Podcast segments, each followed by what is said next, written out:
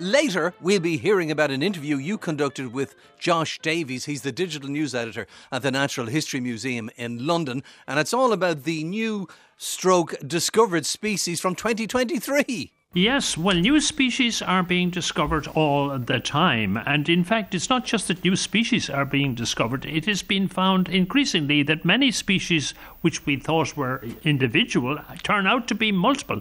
Things like uh, bats, for instance. We thought there was only one pipistrelle bat, but in fact, we now know that there are three. So you're getting this division of nature all that. Of course, we're losing species at an alarming rate, but we're also producing new species. Our discovering new species. And a giant penguin, I believe, has been discovered. Or was it always there?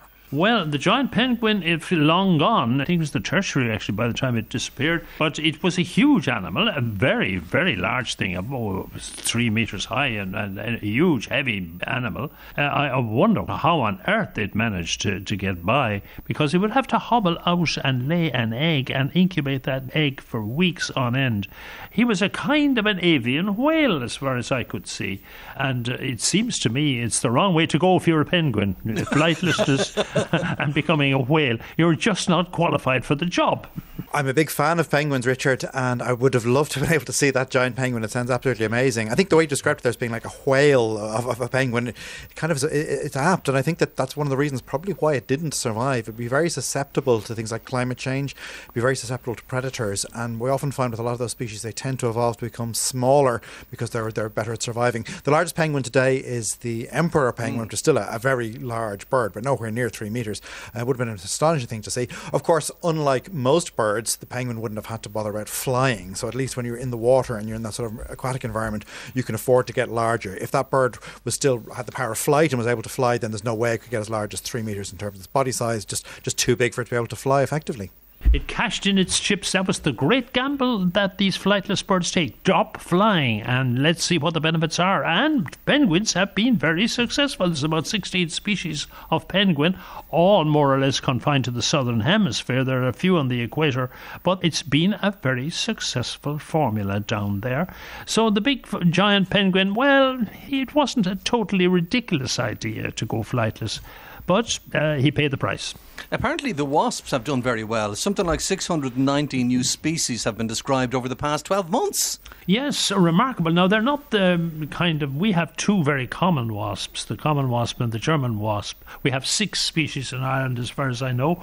That's the uh, social wasps. And people think of when they think of wasps, they think of the social wasps, the ones in the in the black and amber jerseys. But there is a whole host of other wasps, solitary wasps cuckoo wasps. They're wasps that lay their eggs in the nest of another wasp.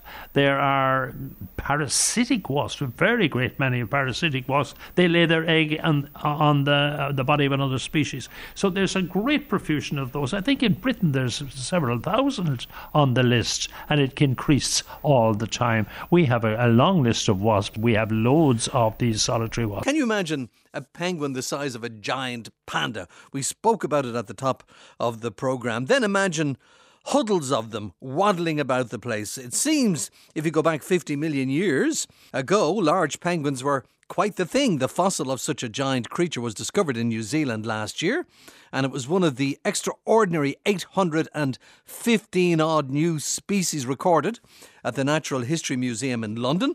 Richard Collins spoke to Josh Davis, digital news editor at the Natural History Museum, about some of the many and varied species uncovered.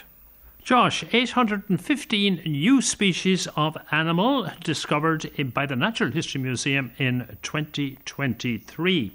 Now, the romantic image we lay people have of the kind of person who discovers a new species is of Mary Anning digging away on the Jurassic coast, or, or Russel Wallace slashing his way through bouts of dysentery and malaria through the jungles of New Guinea and sending back the odd specimen to London or whatever. But is it all gone? Are there some people like that still? Or do new species come now from more elevated, more serene sources?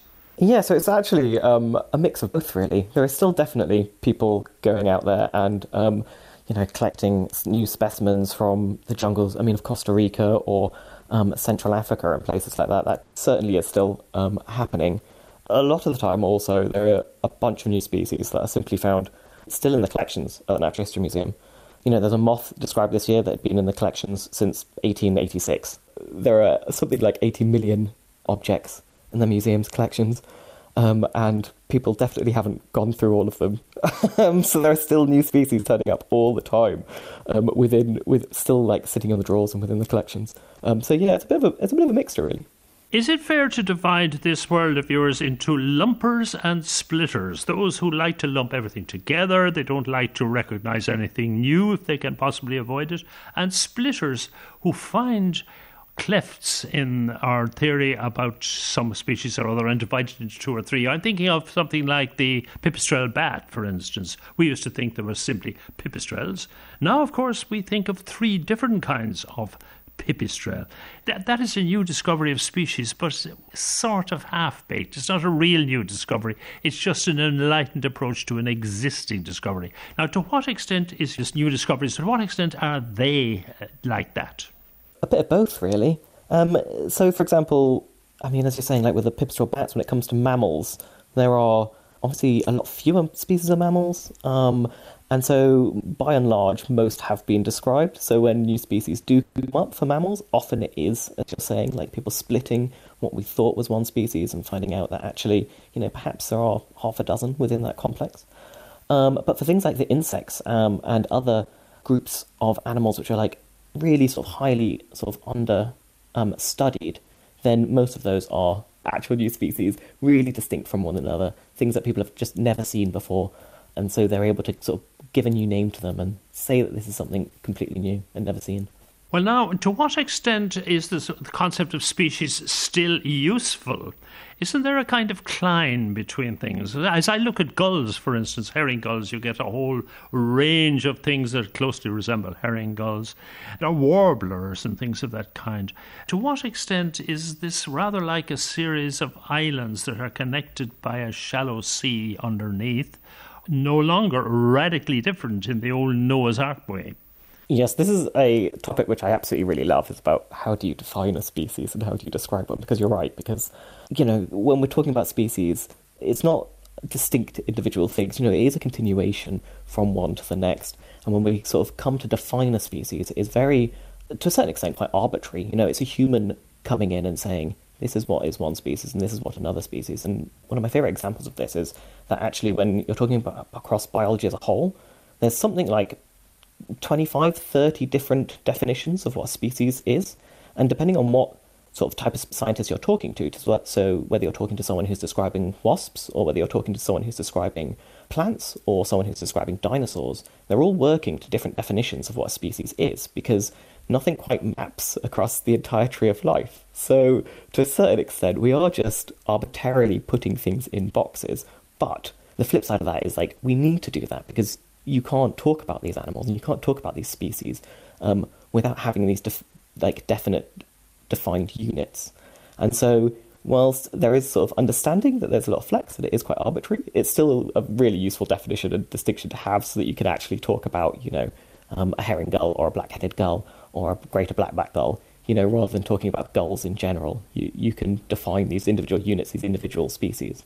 Now, of your 815 new species, what stands out? What are the really significant findings in 2023 about speciation? Yeah, I think one of the most significant is the fact that, so out of 815, you know, 619 were wasps. And I think that sort of possibly surprises a lot of people. Um, I think, especially in general, people sort of think that maybe beetles are the most speciose group of um, animals, but actually, um, most um, entomologists, most people who study insects, um, reckon that it probably is wasps, and then followed by flies, interestingly, and beetles will probably come in third. Um, it's just that beetles typically have more people studying them than flies. But yeah, I think the fact that there are so many wasps, there are so many of these sort of critically important species and animals as well. I mean, when we're talking about the wasps, um, we're not talking about what we might think of um, the you know the black and white striped insect that sort of ruins picnics and things like that. Um, we're talking about tiny, tiny parasitic um, insects that are um, often vital for uh, not just sort of ecosystem health, so for forests um, and rainforests, but also for agriculture and things like that. Um, so I think the fact that there is just this huge wealth of unknown diversity still waiting to be found, I think that's really exciting um, and quite surprising to most people. Now, one of the wasps you've discovered last year is crucial uh, to uh, people in Africa. I've heard it claimed, whether it's true or not, I don't know, but that uh, this wasp prevents the deaths of 300 lives a year. Is this true? Yeah, it's to do with um, the species which are, because they're all parasitic um, wasps. So that means that they are um, laying their eggs um, in other insects, typically. Um, and then the larvae, the eggs will hatch, and the larvae will eat the insects. Um, and so a lot of these parasitic wasps are really critical to agriculture because they prey on agricultural pests. So things like um, thrips um, and other sort of what scientists call true bugs, um, which can devastate crops and can cause like massive crop failure. And so a lot of these small, tiny parasitic wasps, they might not seem like much and they might not seem that important, but they are keeping those agricultural pests under control, which in turn is, you know, saving um, probably millions of people's lives. Yeah it's a window on the past. These these findings are a window on the past. You have discovered things about creatures that are no longer with us, that are long gone, in fact. Among them is one rather fascinating one, a giant penguin. Surely a giant penguin is a, a contradiction in terms. You can't really lay eggs and be a giant, or can you? Yeah, absolutely. This is um, an absolutely brilliant find, actually by um, a scientific associate and colleague, uh, Dan Fields, over in the University of Cambridge. Um, it's a species of giant penguin called uh, Kumimanu. It lived in New Zealand about 57 million years ago, um, and probably, they think, reached about 150 kilograms in weight, which is about three times as heavy as the largest penguin currently alive today, which is the emperor penguin. They only get to about 45 kilos. Um, it, it evolved sort of quite quite soon um, after the extinction of the dinosaurs, which I think is super interesting. Um, there's probably something in there about the marine environments are suddenly free, and so these animals can sort of attain bigger sizes and sort of fill those niches. Um, but they weren't also alone, which I think is really interesting and quite exciting. So there was another species of giant penguin described at the same time called Petradyptes, and that reached about 50 kilograms. So whilst it was a lot smaller than Kumimanu, um, it was still, again, bigger than even our biggest penguins today. Penguins seem to be very unhappy in their skin. The ones today want to be whales and dolphins. They don't want to be birds anymore. And here we have a, penguin long ago wanting to go even further and become a whale, which is an extraordinary thing. And if you're going to have to haul out and lay an egg, it seems to me a disaster to be as big as that. Marine mammals today, so for example, there are some seals which get to genuinely extraordinary sizes. So you get um, sort of southern elephant seals, they'll reach, you know, in the magnitude of tons heavy um, especially the big males, um, and they still obviously manage to hold themselves up onto the beaches and onto the sands. Um, so it's not an unusual situation. It's it seems to be that um, that transition from obviously like land into water. You know, it's it's allowing these animals to get big, and if they um, still want to come back and, and lay eggs, you know, a lot of them can do this. You know, even today um, there are egg-laying marine animals. So, for example, a leatherback turtle, they reach about 800 kilos, a ton in weight. They're genuinely huge animals. And they still come back onto land and lay eggs. That's all about heat retention, is it? After all, there's no point in being enormous if you want to rush after things and catch them. And if you're in the sea, there's no place to hide. If you're a fish, you you will have to pursue the fish.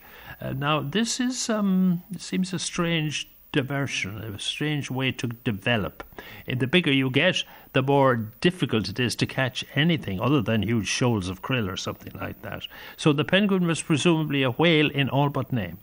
Yeah, I mean, it's it's certainly seeming that way. I mean, I think the the larger animals are. I mean, some of them are slow. I mean, like for example, a killer whale is a huge animal, and that's still eating, um, catching active prey and catching things, you know, fast things like seals and and in some cases um, penguins and things like that.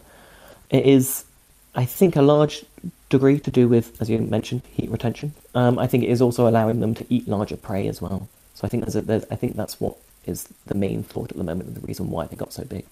Josh, that is fascinating. Uh, I'd love to go into these things a lot more with somebody with your expertise, but time is marching on.